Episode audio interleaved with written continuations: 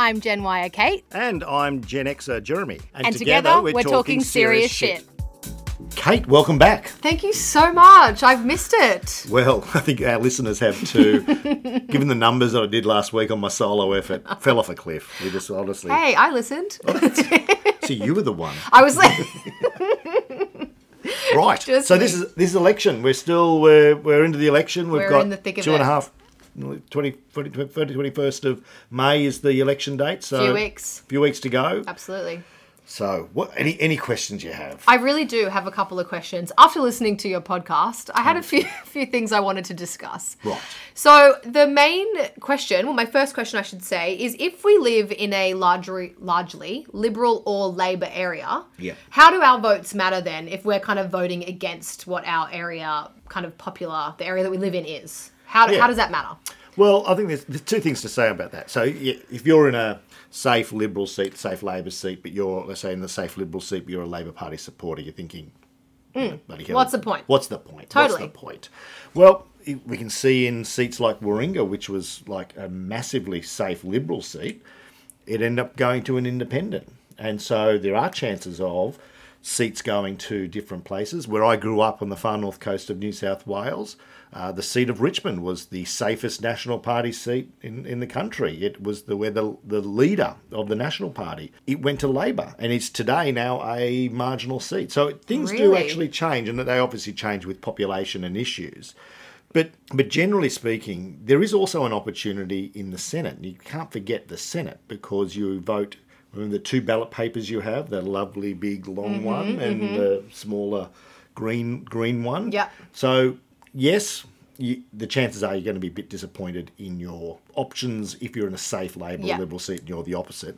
But in the Senate, and this is why you'll see in, in these safe seats, you'll still see Green candidates, United Australia Party candidates. Sure. You'll see Labor and Liberal candidates in those whatever vice versa seats because they're after your Senate vote. So your Senate vote's very, very important Okay. in these sort of areas. So that's your opportunity to do that. But don't forget there's preference flows too as well. So you can actually vote instead of um, voting just one, you can distribute your vote in a way that you then means you can let's say you're in a safe liberal seat but you want to vote for, for labor you can vote one to labor but then you can decide who you think should end up with your vote because once your vote is exhausted and we can talk about this a bit later but you know when they pile it all up and Sure. they realize labor's not going to get in mm. all those votes are recounted in your number two and that's how Yes, they're distributed of so so there you got the opportunity then of distributing your vote in the way which can then make Yeah. it a bit more tighter contest Totally. and certainly, we're going to see in a lot of seats, especially in the Liberal seats, that um, what they're calling the teal seats, the seats of, well, Warringah is actually independent hold, held already, but Mackellar, uh, North Sydney, Wentworth, and there's a couple of seats in Melbourne as well, where the Liberal parties are being challenged by very strong independent candidates. Okay, well, that leads me to my next question. Okay. Why are there so many more independent candidates? Well, I think, you know, the government has been struggling. Um, the government has been down in the polls. And, you know, they've been in government for a while. So that you do get a it's time factor where people say, oh, I want to change anyway, you know, depending, you know, which, which way the election's going. Um, sometimes there's people who feel frustrated that their issue is not being given enough priority. So they stand to promote their issue. Of course. You know, and you get a lot of one issue sort of parties. Yeah, okay, You that know, makes sense. you know. Yeah, okay. So you know, let's have clean supermarket aisles. and You that's know, their yeah, that's their you know they're, they're, you know, you know eight uh, eight items or less that has to be a law. you know, if you go with nine items, you can't come on. So I'm going to stand for Parliament, and you know, quite- absolute blasphemy. Yes. Nine but it gets so get so you get those sort of people to do it, Right. and then you get those ones um, that are very well organised and funded, who see themselves as a real option to actually challenge. And you saw that with Zali Steggall in in Warringah last time round, where she actually beat Tony Abbott, um, and you actually get. And what you're seeing too is also challenging um, the United Australia Party. That's the one we get election advertising everywhere. Everywhere. The, the black and gold. Oh Absolutely, God. yes, yeah. I've been getting letters in the mail. And YouTube. I mean, I don't know about you, but Yeah. you go on the internet in YouTube, everyone's being bombarding you with Far out. you know that sort of stuff. So Totally. that's going to continue until the 21st of May. Okay, a few more weeks to go. A few more weeks to go. All right. Uh, next question. Are you ready? Yep. Okay, so um, I'm not sure if you've noticed, but in the media, Scott Morrison hasn't been super popular with during COVID and then also the floods and things like that. I just feel like he's had a bit of backlash recently. Now, do you think that um, this will mean that people will vote for the opposition just to get him out, even if they're not really a that's not like Labor's not their party. Yeah. Kind of a Trump Biden situation. I feel like a lot of people went for Biden just to get Trump out, not necessarily because they wanted Biden in there. How do you feel about that? Well, there's an there's an old adage in politics, and it is that oppositions never win elections, governments lose, which is, is exactly what you're saying. Mm. That people generally don't vote in a government because they love the opposition and what they want. They generally vote out a government because yeah. they're a bit tired of them. Right. And so it's always harder for a government to actually go for re-election because they've got a long list of things that they, you know, should have done or haven't done, or you know, so they so it's it's easier in some ways because they can turn around and say, look what we've done, but also there's the longer you're in government, so the list true. of, and, and that's just natural in government that you don't get to do all your policies because things like COVID come up and that sort of thing. Absolutely. Um, yeah, that comes up all the comes time. up all the time. But, you know, there are, it, policies change, but then there's that litany of sort of things going, oh, you didn't deliver that, you promised that, or you're under delivered on this. That does make so, it challenging, yeah, doesn't it? makes it challenging. And the longer you're in government, the more challenging it is. Totally. So, and you've seen this in this election that you know Anthony Albanese. Some of the criticisms that the government have been saying is, well, what do they stand for? You know, they're a very small target. They're not talking too much about their policies. They're not releasing too many policies. Yeah. They don't want to make themselves a target and turn themselves into uh, a government in waiting. And and essentially, last election is what happened to Bill Shorten. Uh, people were so convinced that they were going to win, they started not thinking about the government and what they had done, they had started thinking and focusing on the opposition and essentially treating them as a government. Yeah, right. And so they came under a lot more scrutiny than they they had previously done. So. Mm. You know, but this way around, that's why the Labor is sort of making themselves a smaller target. Okay. By not releasing many policies yeah. or, or too many policies, uh, or being very careful and not being as detailed. Right. In the past. In the past. In the past. Yeah. Okay. Well, that makes sense then. But wow, I mean, if you don't, how people know what you stand for if you're not going to be releasing too many policies? Well, I mean, they're doing enough so they don't get criticised for that. That's what their, their, their strategy will be to make sure that they bit. don't don't do too much to get themselves trapped. Yeah. I mean, and they don't have you know when you're in opposition, you don't have the yeah. machinery of government behind you. Government can quickly get policies tested mm. and they can get them uh, run through the departments in advance of an election, so they can they got all that the, the machinery of government working in their favour. So it's a lot easier for them to do that than in opposition, because opposition you've got to rely on outside parties, a lot less sort of bureaucracy, no bureaucracy at all yeah. to help you in support and that sort of thing. Well, what do you think of that tactic? It's just what happens, you know. It just that's the advantages of being in government, yeah, and okay. everyone gets that advantage. You've got to win government to get that advantage, and yeah. you win government by getting the support of the Australian people. Yeah, and that's what it's all about. That's it's democracy. That's why you we're know, here it's today. democracy. yeah, so an interesting time because uh, fascinating for those you know who who follow this or haven't followed this.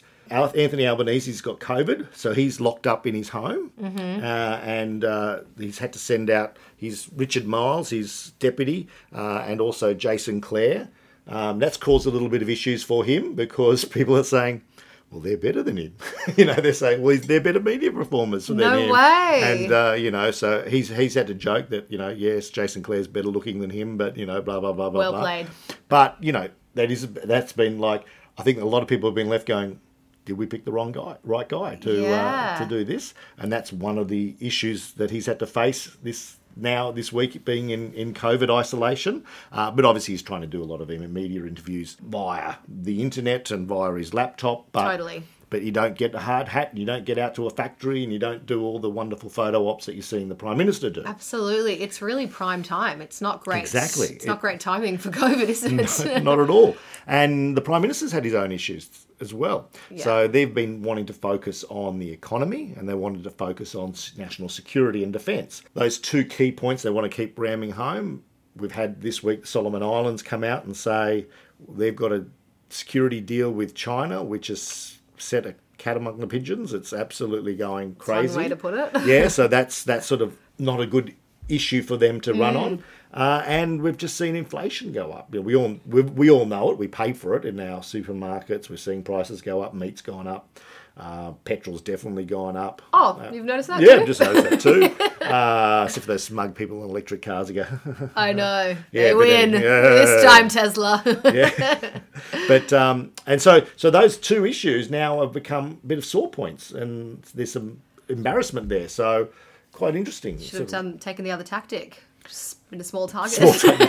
you can't do small target government. And then the other thing, and uh, the other thing also you'll notice is that they're really not running a national campaign. You'll see sort of this micro campaigns going on in Queensland. There's a sort of a you know targeting certain seats in Queensland, and the issues in Queensland are very different from the issues that they're going to ha- want to sort of sell in Sydney or in Melbourne. so is that not a normal kind of campaign tactic that they would take? Well, it, it's it's It become sense, it's though. become now more more Yeah. normal because what we're seeing is that you know you talk about these national polls and sort of say oh you know the national polls show that support for the government is down or up or you know but that's irrelevant really because that's a, a mix of people from all over Australia. What's really important is what the marginal seats because this is going to be decided in a handful of seats yeah. you know so it's really what's important about what they're thinking and they're going to be very different issues that, that motivate them and Well, that makes sense. yeah, I, well, I mean, they're very different places, and they've got de- very different demographics, and yeah, absolutely and this and we've seen this this week where you know in queensland the environment and policies about the environment don't really translate too positively um, that they're more worried about jobs because they're big coal mining. I was gonna say, they're mining towns, aren't they? Yeah. So yet you see Trent Zimmerman in North Sydney, who is out there selling the environmental credentials of the government. Uh, and because it's so important to his voters, because they're inner city totally. people who that's an issue for them. Yeah. So and Labor's got the same issue. So they've got to win working class, what we would have called working class blue collar sort of jobs, the miners, Mm-hmm. you know, the sort of jobs.